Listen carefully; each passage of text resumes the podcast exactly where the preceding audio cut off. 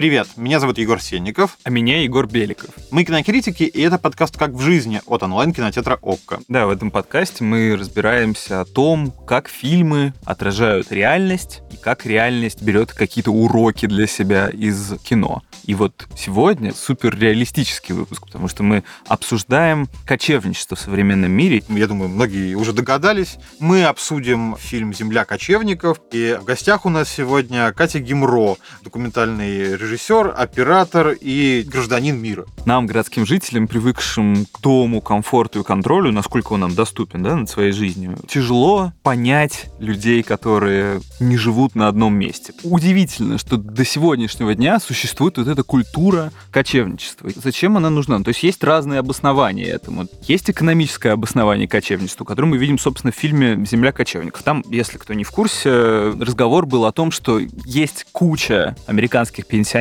которым не хватает денег для того, чтобы просто жить в своем доме, доживать свои деньги Ну и не благополучно. только пенсионеров, надо сказать. Мне кажется, что даже главная героиня, она не пенсионер. То есть она хотела бы не работать, но не может себе этого позволить, потому что ей нужно зарабатывать где-то на еду, на бензин для своего дома на колесах. Она там живет в доме на колесах, как и многие другие американские кочевники. Кстати говоря, есть книжка, по которой снят фильм. Она вот вышла совсем недавно на русском языке, тоже называется «Земля кочевников». И ее написала журналистка Джессика Брудер, которая вместе с такими же, как и главная героиня этого фильма, кочевниками, ездила по всей Америке и записывала обстоятельства из их быта. Ты знаешь, что касается кочевников и вообще кочевной жизни, ты помнишь, мы с тобой когда говорили в этом подкасте про бездомных людей, если вы не слушали, то найдите и обязательно послушайте, там было очень интересно. Я говорил, что я-то в жизни как раз очень много постоянно переезжал, то есть я менял страны, города, дома. Я бы не назвал, конечно, это кочевной жизнью в полном объеме, это не совсем то. И мне кажется, что в конечном счете, если говорить о том, откуда вообще берется вот это стремление к перемене мест, надо, конечно, смотреть на природу человечества в целом, потому что мы как бы знаем, что еще с древних времен человечество делилось на кочевые народы и оседлые. Кочевые, понятно, это, как правило, очень мобильные народы, чаще всего на лошадях, но не только, которые могли быстро перемещаться, менять кормовую базу и, кстати, часто нападать на оседлое население, которое как раз, как правило, занималось сельским хозяйством, вело оседлую жизнь и чувствовало себя спокойно. Есть еще племена, наверное, какие-то довольно первобытные, которые продолжают кочевать. Но, по сути, этнический окрас кочевничества куда-то пропал. Со временем общество урбанизировалось, стало больше жить в городах, и теперь появились новые кочевники, которые решают, что им поодиночке удобнее перемещаться. Да, тут мне придется вспомнить, что вообще изначально я политолог. Был такой историк, социолог, политолог Мансур Олсон, который сформулировал идею, что вообще в основе государств, существующих сегодня, когда-то лежало вот это разделение на оседлых и кочевых людей. И дело в том, что кочевники, нападая на оседлое население, они могли в конечном счете прибегать к двум вариантам стратегии. Они могли просто напасть, ошеломить всех, уничтожить, награбить, увести и уехать. Но довольно быстро стало понятно, что на долгую такая стратегия не работает. Во-первых, ну, нельзя грабить каждый день, к сожалению, наверное, для кочевников, потому что заканчиваются ресурсы, люди, силы и все такое. Во-вторых, довольно быстро а, кочевые народы поняли, что гораздо выгоднее прийти куда-то, и грабить понемногу, но каждый день. И при этом обещать за это протекцию, защиту и так далее. Отвечая на твой вопрос, почему сейчас кочевников мало, потому что это не очень экономически выгодно, и это долго невозможно поддерживать, потому что просто нет столько кормовой базы для кочевников. То есть получается, что кочевники превратились в государство, по сути, ну, Да, со временем, да, и они- начали грабить другое оседлое население. Но это очень протестно, это оппозиционно, я бы даже сказал. Тогда другой вопрос. Как живут и действуют современные кочевники? На чем строится их философия? Да? Ну, Понятно, что у них нет единой философии, каждый заряжен своей мотивацией, опирается на разные концепты. Есть там цифровые кочевники. Ну, это примерно как мы с тобой, если угодно. Ну, то есть я точно очень много ездил по работе на какие-нибудь фестивали или куда-нибудь еще. Такие, как мы, мы не отказываемся от работы и комфорта. Это вполне благополучные люди. То есть айтишники, журналисты на удаленке. Есть там идейные бродяги, хиппи, духовные личности, чтобы это не значило, излучающие добро и позитив, хочется верить. Ну, то есть есть какой-то такой образ хипаря. Который Э, антисистемен, он да-да. говорит нет системе, он уезжает в поля, живет в палатке и, в общем... Готовится к фестивалю Burning Man Да. всю жизнь. Есть кочевники религиозные, это бродяги дхармы, это бунтари, которые путешествуют там в нестандартные места и страны. Ну, то есть я так понимаю, что куда-то в регион Юго-Восточной Азии, скорее всего. Вообще все, мне кажется, кочевники рано или поздно едут куда-то в Юго-Восточную Азию, тебе не кажется? Я помню, в нулевые был тренд на дауншифтинг, и вот это примерно то же На самое Гоа, было. да. Да-да-да, все туда уезжали, русские, увольняясь из свежепостроенных московских корпораций, заработав там достаточно, и дальше просто путешествовали там по какому-нибудь Тибету, наполнялись мудростью, которой ни с кем не делились. Есть ведь еще на самом деле один тип э, кочевников, который как раз, кстати, невероятно кинематографичен. Это байкеры. Это такие, знаешь, на самом деле одни из главных антигероев американских фильмов 50-х. Поэтому, ты знаешь, вот есть э, совершенно безумный такой фильм 53 года с Марлоном Брандо, называется «Дикарь», где Марлон Брандо играет э, лидера банды байкеров, который приезжает в маленький городок, и все шокированы. При этом ничего не происходит. То есть они не грабят там бары, не нападают на людей, они просто на мотоциклах, и это уже вызывает вопросы у людей в этом маленьком провинциальном городе. Если говорить о кочевниках современных уже, надо все-таки разделять. Вот те люди, которые в 60-х, или вот люди, которые до сих пор следуют в Харме, это все-таки история про то, что люди говорят, нет, мне не нравится система, мне не нравится вот этот как раз город огромный, который давит на меня, я хочу к корням, я хочу жить как-то по-другому, и вот они там строят эко-деревни, уезжают вообще в отшельничество, и, в общем, стараются с государством не пересекаться. А вот, например, цифровые, о которых мы говорили, это ведь про другое. На самом деле это люди, которые просто хотят быть высокомобильными, не зависят от конкретного места, и главное, что современные технологии, современное общество дает им такую возможность. На тему кочевничества в 20 веке ведь много размышляли люди, потому что, ну, мы знаем, есть, кстати, недавно приведенный на русский трактат Эрнста Юнгера уход в лес, в котором, в общем, как бы идея кочевничества и ухода от общества, она преподносится как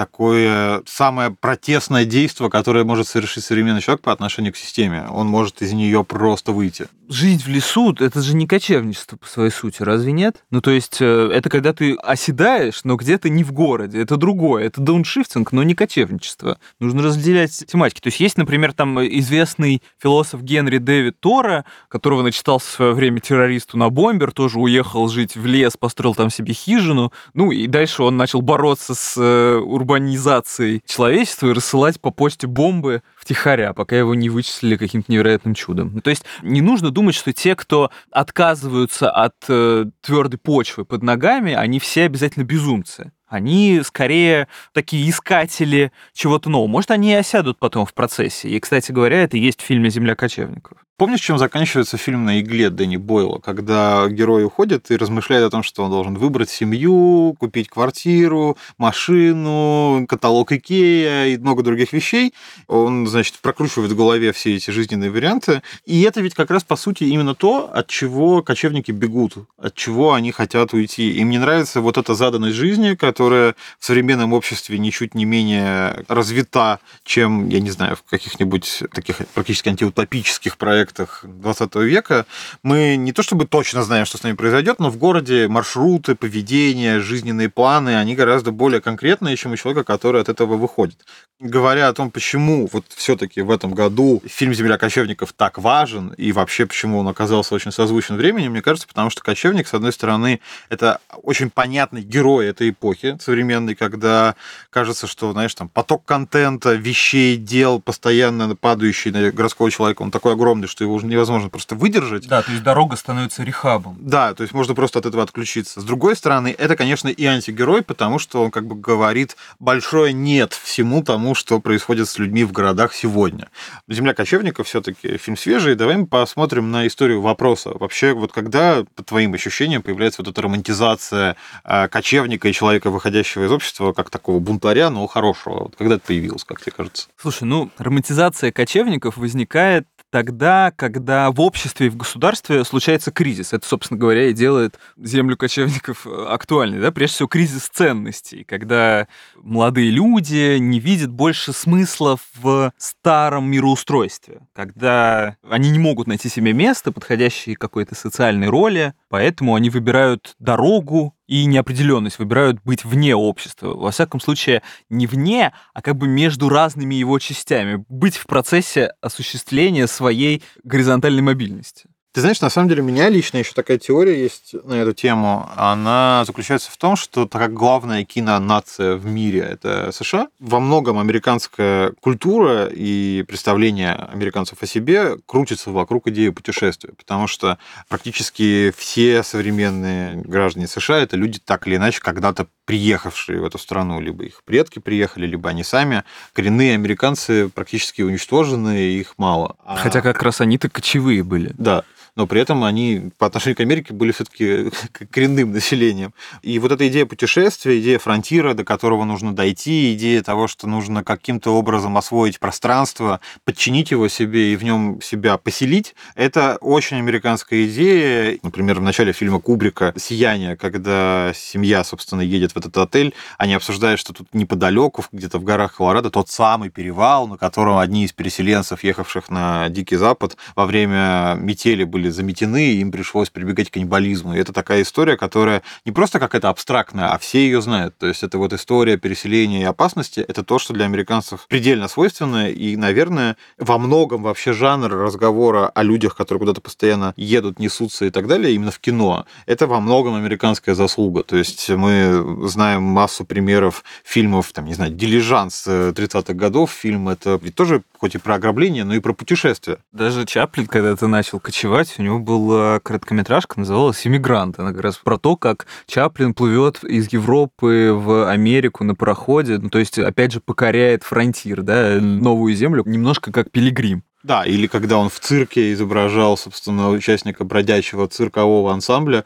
это ведь тоже, в общем, кочевничество уже приехавшего как раз иммигранта. В любом случае, получается, что движение, а суть любого кочевничества есть движение, это главный герой кинематографа всегда был. И очевидно, что и про иммигрантов, и про собственные путешествия начинают снимать чуть ли не с самого начала. Да, и, конечно, если первая половина 20 века выдалась такой, что все куда-то бежали, то от войны, то от революции, то от каких-то потрясений, и не было времени, на самом деле, это осмыслить, что происходит. Уже через некоторое время, в 50-х, обозначилось э, сильное, скажем так, расхождение людей, которым этот 20 век пришлось уже в значительной степени прожить и пережить, и их детей, которые выросли вот в этом обществе, которое вроде бы успокоилось и уже никуда не бежит. И для этих детей выходом становится того или иного рода бегство. Для кого-то это бегство из среды. Вот как, знаешь, люди, которые из какой какой-нибудь американской клубинки бегут в Нью-Йорк, чтобы стать битником, писать довольно странные стихи, которые спустя годы становятся классикой американской поэзии. Нет, там может быть разная мотивация. Вот как в «Полночном ковбое», там была мотивация подзаработать, да. хорошенько позаниматься сексом за деньги. Вот там же был главный герой, который хотел стать джиголо. Да, это первый фильм, который получил Оскар, имея при этом возрастной рейтинг X. То есть его нельзя было смотреть с детьми, даже если они пришли с родителями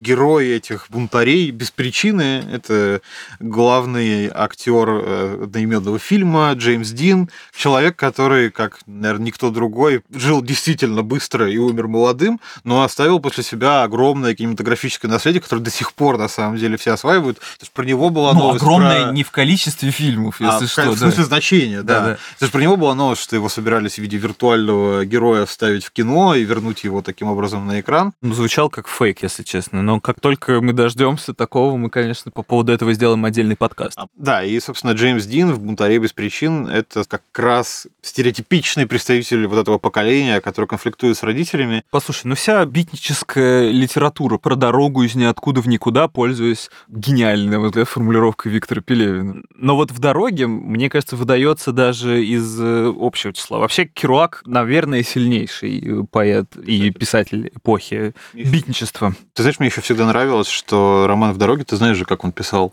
А он э, печатал его на машинке безостановочно в каком-то таком сложно алкогольно каком-то там трипе. И при этом он листы склеивал. То есть каждый следующий лист романа был склеен с предыдущим. В итоге получился огромный рулон, который, я не помню, в итоге он его закольцевал или нет, но, в общем, в таком виде он книгу сдавал, и поразительно, что тогда, в те годы, американские издательства были готовы принимать книгу и в подобном виде, если она того стоила. Тогда любили вообще поиграться с формой. Бероуз, например, любил написать написать роман, потом э, разрезать его на части и перемешать, и после этого у тебя полностью едет крыша, когда ты это читаешь. Вот кто не читал, попробуйте роман «Города Красной ночи». Да, и ты знаешь, к концу 60-х общее настроение, что пора куда-то валить, оно охватило широкие, на самом деле, массы. Он как-то так здорово совпал с общим кризисом тогдашнего Голливуда, которого подъедало телевидение и постоянно выпихивало куда-то из привычных э, пространств, с одной стороны. И с другой стороны, вот восходила звезда нового Голливуда. И на самом деле главные фильмы нового Голливуда, их можно, конечно, назвать хиповыми, но на самом деле это слишком упрощающее определение. Ох уж эти хипари проклятые, не моются, у них, значит, эти косички Да, да, ужасные. да. Вот этот образ. э, Мы кстати, против такого взгляда на хиппи. Кстати говоря, до сих пор люди же в России, я уверен, все так считают. Я помню, как Десла в свое время обвиняли в том, что он хиппи, хотя более странных претензий представить себе сложно. Да, и один из главных фильмов э, нового Голливуда, один из фильмов, который сформировал лицо этого направления э, в 60-х годах э, 20 века, это фильм «Беспечный ездок», в котором сыграли главные роли Деннис Хоппер и Джек Николсон, который триумфально таки выступил на Каннском фестивале того года. И, в общем, это же фильм о путешествии. И на самом деле, в общем-то, тоже нельзя сказать, что и изначальная точка, и место, куда они собираются прибыть, имеет вообще какой-то большой смысл. Но вот как раз в связи с этим фильмом, который я бешено люблю, становится понятно, почему людей там, могут раздражать кочевники. Потому что, ну, они действительно какие-то самодовольные, нет, вот в этом фильме. Мне всю дорогу казалось, что я на самом деле не отождествляю себя с этими героями, а отождествляю себя с теми случайными людьми, которых они бесят. Вот в «Земле кочевников» это совершенно не показано. И это как раз, мне кажется, отличный момент для перехода, собственно, к разговору о фильме Хлои Джао. Вот мы прикинули, какие вообще бывают кочевники, и в кино в том числе. Но кажется, что у нее в фильме они, в общем, не попадают ни в одну из категорий, которые мы до этого описывали. Это только мое ощущение, или ты со мной согласен? Да, вот э, для меня было полным шоком, что существуют такие люди. Это картина, давайте так назовем ее, постдокументальная. Там почти все актеры на самом деле не актеры, а играют сами себя или видоизмененную версию себя под обстоятельства фильма. Главную роль играет Фрэнсис Макдорманд, как все знают, она уже получила свой третий Оскар актерский, и, кстати говоря, четыре всего у нее Оскара. Еще и продюсерский. Да-да, потому что она продюсер этого же фильма. Суть в чем? Есть героиня Ферн, женщина средних лет, вдова, которая похоронила мужа, и город, в котором они жили вместе с ним. И покупает себе какую-то ржавую тачку, в которой можно жить. Она такая большой дом на колесах, на самом деле не такой большой, чтобы это было реально удобно там существовать. Она упирается в стенки, когда спит, и отправляется в странствие.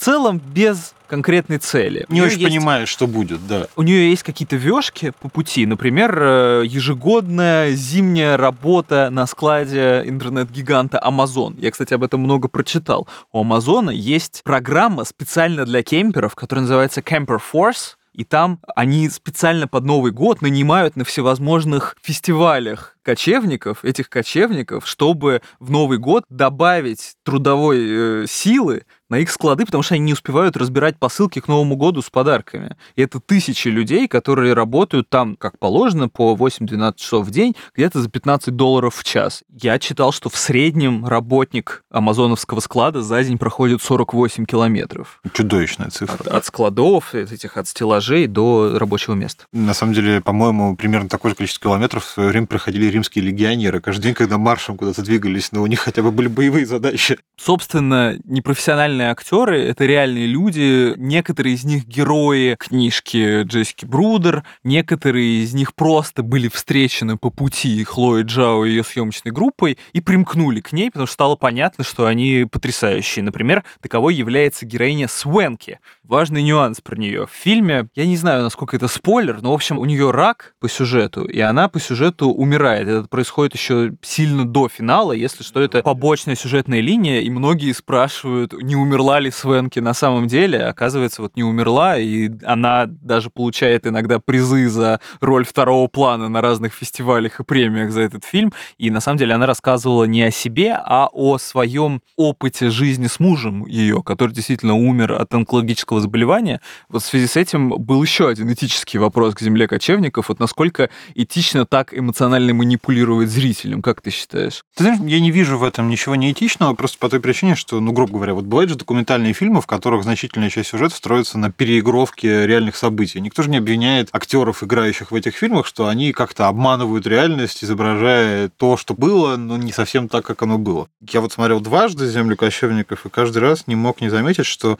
Хлоя Джао мастерски сочетает в этом фильме такую псевдодокументальную манеру съемки, но вообще-то там все время возникают такие практически сюрреальные картины. То есть в какой-то момент мы вдруг видим, как э, обнаженная Фрэнсис Макдорманд практически парит в воде рядом с каким-то водопадом, и это вот такой сюрреальный переход между разными мирами, в которых оказывается героиня Макдорманд. Мне кажется, что нету в этом какого-то обмана. Вот у нас для этого есть э, фильмы Микеланджело Антониони. Он тоже любил сочетать такую практически документальную манеру съемки с сюрреализмом. И на самом деле все, наоборот, были только в восторге. Никто не говорил, что чертов Антониони нас обманул. Все только восхищались. Мне кажется, самое время спросить нашего гостя о том, что она думает по этому поводу, насколько ей кажется убедительным фильм, и, кроме того, спросим, что ее вообще заставляет путешествовать по всему миру и кочевать из одной страны в другую. Да, у нас в гостях будет Катя Гимро, у нее другая мотивация, не такая, как у героини в фильме, и ей, кстати говоря, фильм не понравился, и прямо сейчас узнаем, почему.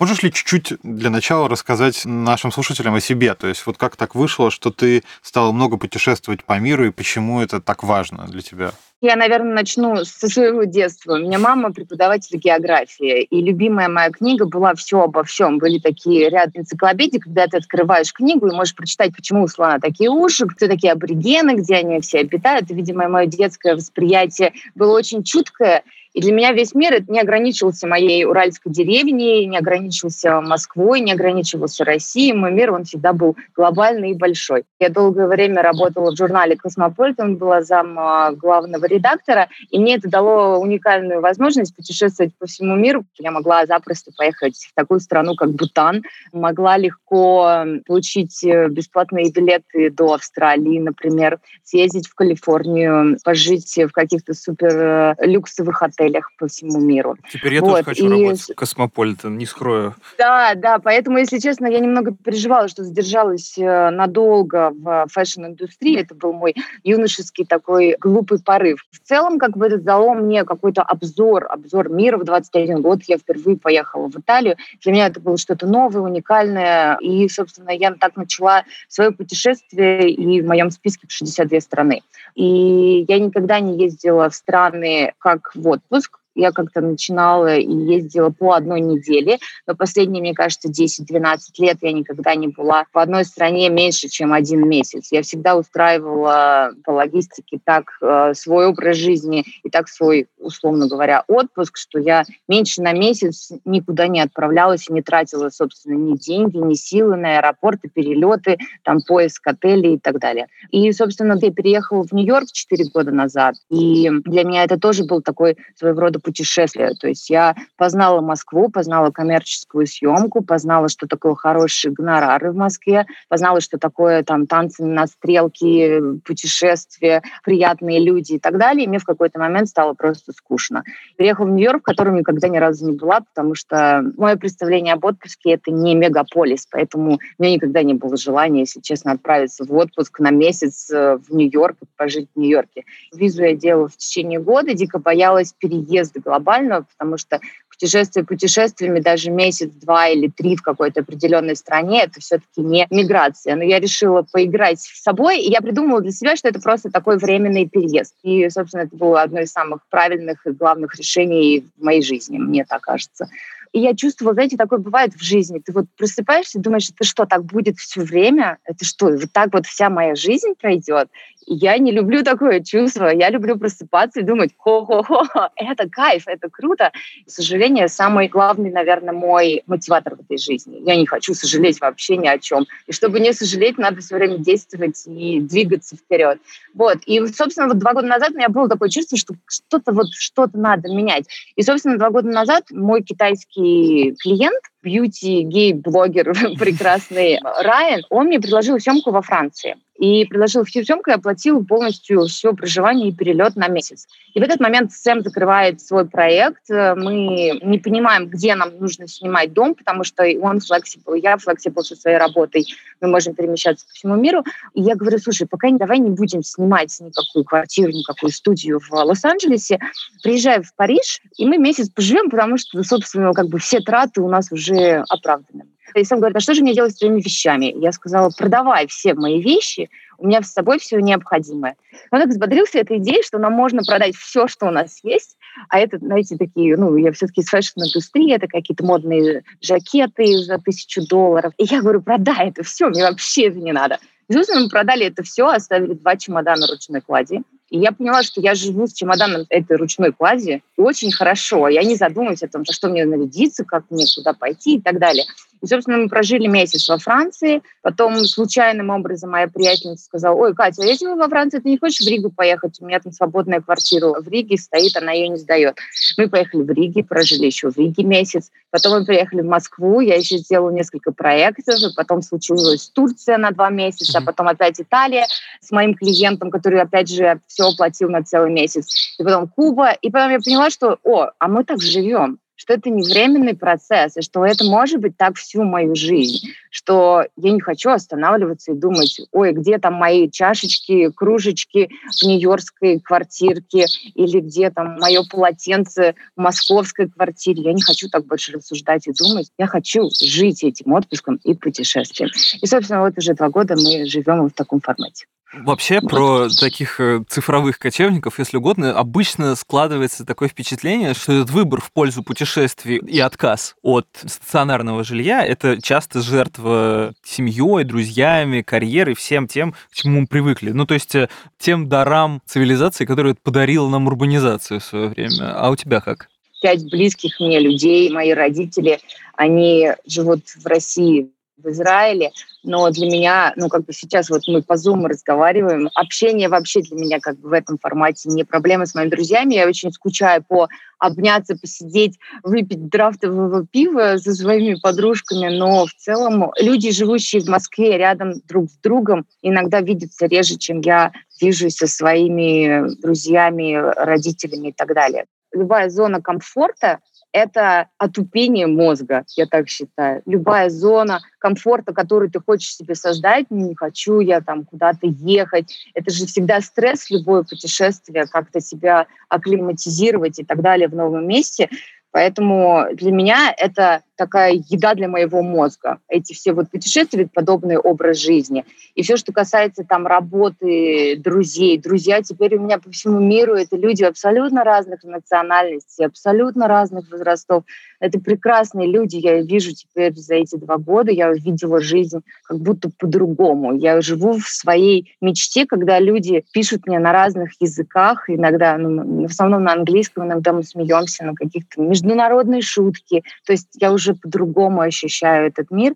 Вопрос, конечно, денег и карьеры довольно, мне кажется, серьезный для многих людей, но так как я последние уже 12 лет, мне кажется, о, 10 лет, я работаю фрилансером, разные клиенты в разных уголках э, мира. Без э, каких-то средств существования и в формате выживания – это не очень приятно, мне кажется, не очень радостный аспект будет такого путешествия. Как раз хочется тогда перейти к разговору о фильме, как ты себя узнаешь в героине Фрэнсис Макдорманд, и встречал ли ты таких людей? Я услышала об этом фильме, мы скачали, и судя по как бы, предыдущим работам режиссера, фильм неплохой, но я вообще не сторонница голливудских фильмов. Он же как раз не голливудский, нарочито. Но она работает и живет в Америке. Это большая школа. Люди, живущие в Америке, это американская культура фильмов. Любой формат американского фильма, есть много американских, безумно крутых, классных фильмов, и они не настолько документальные, чтобы захватить мое сердце и разум, если честно. Каких людей больше? Таких, как ты на дороге или таких, как героиня Фрэнсис Макдорманд? Таких, как героиня Фрэнсис, да. Таких людей их очень много, я встречаю их по миру, и они вызывают у меня жалость, потому что подобного рода люди, они заслуживают, наверное, лучшего качества жизни, потому что когда тебе холодно, когда тебе голодно, когда ты героиня этого фильма, и ты уезжаешь в путешествие, но не можешь себе позволить увидеть лучшие места Америки, от которых тебе захватит дух, и твой разум куда-то погрузится в какой-то новый мир и медитацию, то скорее для меня это люди, которых я бы хотела пожалеть. И я таких людей встречала сотни. Сотни в Америке, сотни по всему миру. Даже если ты кочевник в душе, твое тело требует хорошего сна, требует правильной еды. Это не то, как я вижу кочевой образ жизни в Америке. Это очень романтизированная история. Когда у людей на руках язвы от разных болезней, когда люди не могут себе позволить отправиться в больницу, я не думаю, что это связано с романтизмом и с чувством и духом свободы. То есть получается, на самом деле, что фильм, который Хлои Джао во многом многими воспринимается как такой, ну, постдокументальный, околодокументальный, он на самом деле таковым не является, на твой взгляд? Не раскрыта до конца, мне кажется, настоящая жизнь подобных людей, потому что это как я, например, приезжаешь в Слэб-Сити, и люди тебе рассказывают, как им хорошо, и ты в первый день слышишь какие-то классные истории, ты вдохновлен этим. Но если ты поживешь, как мы пожили в Слэб-Сити, ты видишь одиночество, ты видишь отсутствие хорошего качества жизни, отсутствие коммуникации даже между собой. Вот они коммуницировали между собой, эти люди забывают про друг друга уже на следующий день. Это люди не формат друзей, когда ты держишь этих друзей там долгое время. Это люди, которые приходят, уходят, они даже не помнят иногда имена друг друга. Ну, то есть это такой кочевой образ жизни, который одинокий. Чаще всего это люди-одиночки, которые сбежали из э, большого мира не потому, что их большой мир любил, а потому что они чувствуют себя там некомфортно. Формат фильма — это очень красивая картинка. Мне визуально она доставила большое удовольствие. Кочевники все разные, хиппи все разные. То есть тот формат, в котором она показала героиню, мне не очень близок. Я бы показала кого-то другого. А вот есть ли фильмы, которые о кочевниках или о путешествиях, которые близки к твоему пониманию того, что такое кочевничество, и которые тебе особенно как нравятся? Неважно, документальные, художественные. Наверное, в «Диких условиях» был подобный какой-то фильм, такой романтичный, и он основан на правильной истории. Я имею в виду, что это человек, который отказался от благ, ушел в какой-то мир правильный. Очень много фильмов классных про разных кочевников и подобных странных людей, как их называют, у Херцога, моего любимого документального режиссера. Но я за любого рода свободу и желаю всем, всем э, максимальным свободы души и тела и ограждения себя от любых социальных примитивных стандартов. Спасибо. Спасибо большое. Да. Ну что ж, мы с тобой поговорили про то, как к этому фильму относиться. Давай поговорим об источнике. В данном случае, мне кажется, это не менее важно, потому что вообще-то при всем том, это еще и экранизация нон-фикшн книги, что вообще как будто вызывает довольно много вопросов. Я прочитал книжку, да, но на самом деле куда больше мне о мире этого нового экономического кочевничества сказал интернет. Дело в том, что там э, есть герой фильме, которого зовут Боб Уэллс. Вы его легко запомните, он выглядит как Санта-Клаус. И он основатель целого движения и такого издания имени себя, которое называется Cheap RV Living. Ну, то есть это те, кто живут в RV. На самом деле у них не дома на колесах. Есть еще слово вены, оно тоже не совсем подходит. Это такие небольшие машины, чаще всего очень дешевые, которые ну, вот они эксплуатируют уже после кого-то. То есть чаще всего они покупают БУ автомобили. И это издание, ну, YouTube-канал, посмотрите потом, безумно увлекательно. Просто включение в совершенно иной мир, который, кстати говоря, не представим совершенно в России. Действительно, такая субкультура пенсионеров могла появиться только в Америке. В этом смысле, знаешь, э, Россия как место для путешествия на минивенах меньше всего похожа на сериал «Скуби-Ду» и больше всего похожа на фильм Александра Ханта про Витьку Чеснока. Да-да-да, это просто еду по России, не доеду до конца. Буквально так. И много рассказывается не столько о бытовухе, это очень любопытно. Ну, то есть там много каких-то лайфхаков, как припарковаться так, чтобы тебя не спалили на парковке Макдональдса, где заправиться втихаря по дешевке. Ну, вот такие какие-то лайфхаки, да? С другой стороны, он очень часто, и это заметно в том числе и фильме, переходит на разговор о вечном, высоком, о какой-то философии. Вот в фильме он говорит очень важную вещь, да, что для тех, кто на дороге, нет никаких мертвых, что на самом деле они ездят по этой дороге жизни, чтобы однажды встретить тех, кого они потеряли. Хоть призраком, хоть э, называйте это как угодно, да? Тем более, что на самом деле в самом фильме есть отдельная сюжетная линия про человека, который встречает человека из своей жизни, из своего прошлого, который в конечном счете оказывается с ним связан. Да, важно, что псевдореалистический сюжет фильма неизбежно превращается во что-то сюрреалистическое и, более того, имеет философский подтекст, потому что кажется, что на дороге все превращается в философию, все становится поэзией. Вот что интересно, конечно, это сама манера съемки. Я-то вообще очень люблю документальное кино и знаю, что в нем возможны самые разные эксперименты, самые, на самом деле, безумные совершенно вещи в диапазоне от, не знаю, поездки и встречи с каким-нибудь африканским диктатором, который при тебе будет кормить крокодила мясом, как делал Барбе Шредер в свое время, до, ну, не знаю, каких-то вот таких... А что за фильм был, кстати?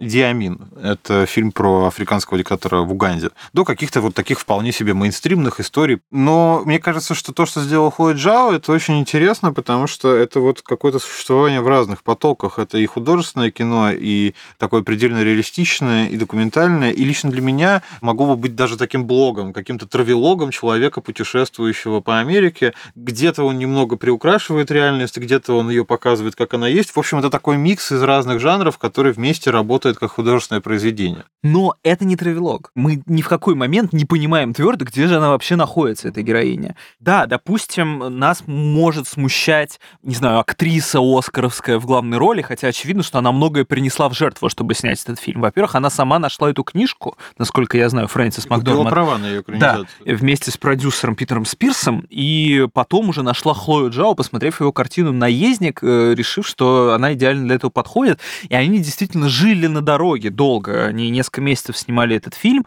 Сценарий в процессе менялся, потому что они находили новых героев, искали новые идеи. Ну, то есть это э, люди действительно, получается, жили в машинах. Она, по сути, превратилась в свою же героиню. Это довольно уникальная штука. Именно поэтому это не травелок. Это максимальное перевоплощение в другого человека по Станиславскому, реально. Вот это занимает какое-то продолжительное время, чтобы отринуть самое себя и превратиться. В этом смысле «Земля кочевников» однозначно и полностью игровой фильм. Конечном счете мы сегодня совершили какое-то огромное путешествие, немножечко покочевали по истории и кинематографа, и человечества в целом.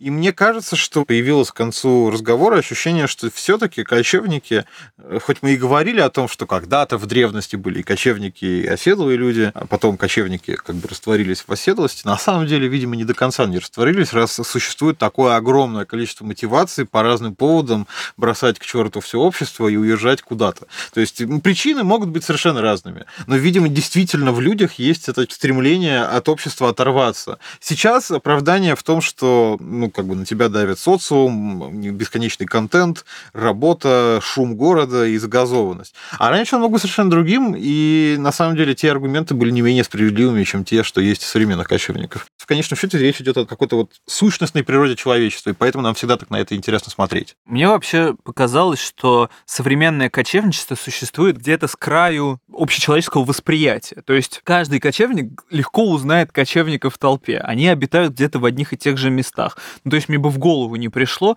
что существует целая грандиозная когорта людей, которые непрерывно встречаются на складах Amazon перед Новым годом. Кроме руководителей этих складов. Да, в этом смысле они также маргинализированы, как и бездомные, но только при этом э, это важная, кстати, штука. В фильме они про это говорили. Да. да, Ферн, когда знакомится с чьей-то дочкой, она говорит, ой, а тетя Ферн бездомная. Она говорит, я не бездомная, у меня просто нет дома. Это важный нюанс, да, что на самом деле они в фильме, это, кстати, прикольно очень показано, они отождествляют себя с этим автомобилем, они дают его имя, это как их постоянный спутник. То есть они не одиноки в этом своем одиночестве.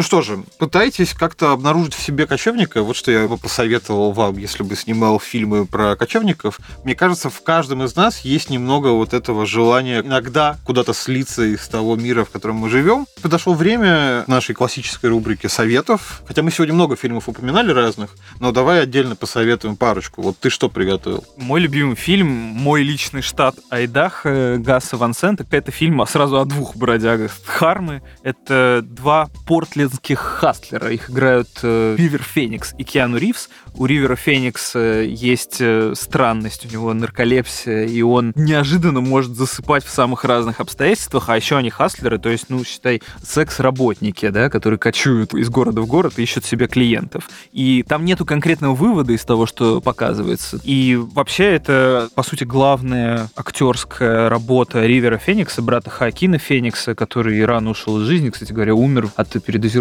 героина в клубе, принадлежащем на тот момент Джонни Деппу вот такое неожиданное обстоятельство. Некоторые даже винят Джонни Деппа во всем произошедшем. Да, но в этом смысле Ривер Феникс всегда был тоже, мне кажется, и кочевником по своей природе, искал себя и обстоятельства, в которых ему было бы ок, и оказалось, что для него таких обстоятельств нету. Фильм э, очень четко ухватывает это какой-то внутренний трепет каждого путешественника, который понимает, что вот-вот он увидит то, чего никогда не видел. И мне кажется, это тоже важно подчеркнуть в теме кочевничества. А у тебя что, Егор? Фильм, который я приготовил, это тоже, в общем, один из символов Голливуда нового, и он снят с разницей в год практически с э, «Беспечным ездаком». Это великий фильм «Пять легких пьес» режиссера Боба Рейфелсона по его собственному сценарию, где главную роль сыграл Джек Николсон. Это, наверное, одна из лучших вообще его ролей в карьере. Эта история, на самом деле, раскрывает другую сторону кочевничества. Это попытка бегства. Это вот про тех людей, которые откуда-то бегут. И в случае героя Джека Николсона он бежит от своей социальной среды в другую совершенно, пытаясь там как-то приспособиться и порвать с прошлой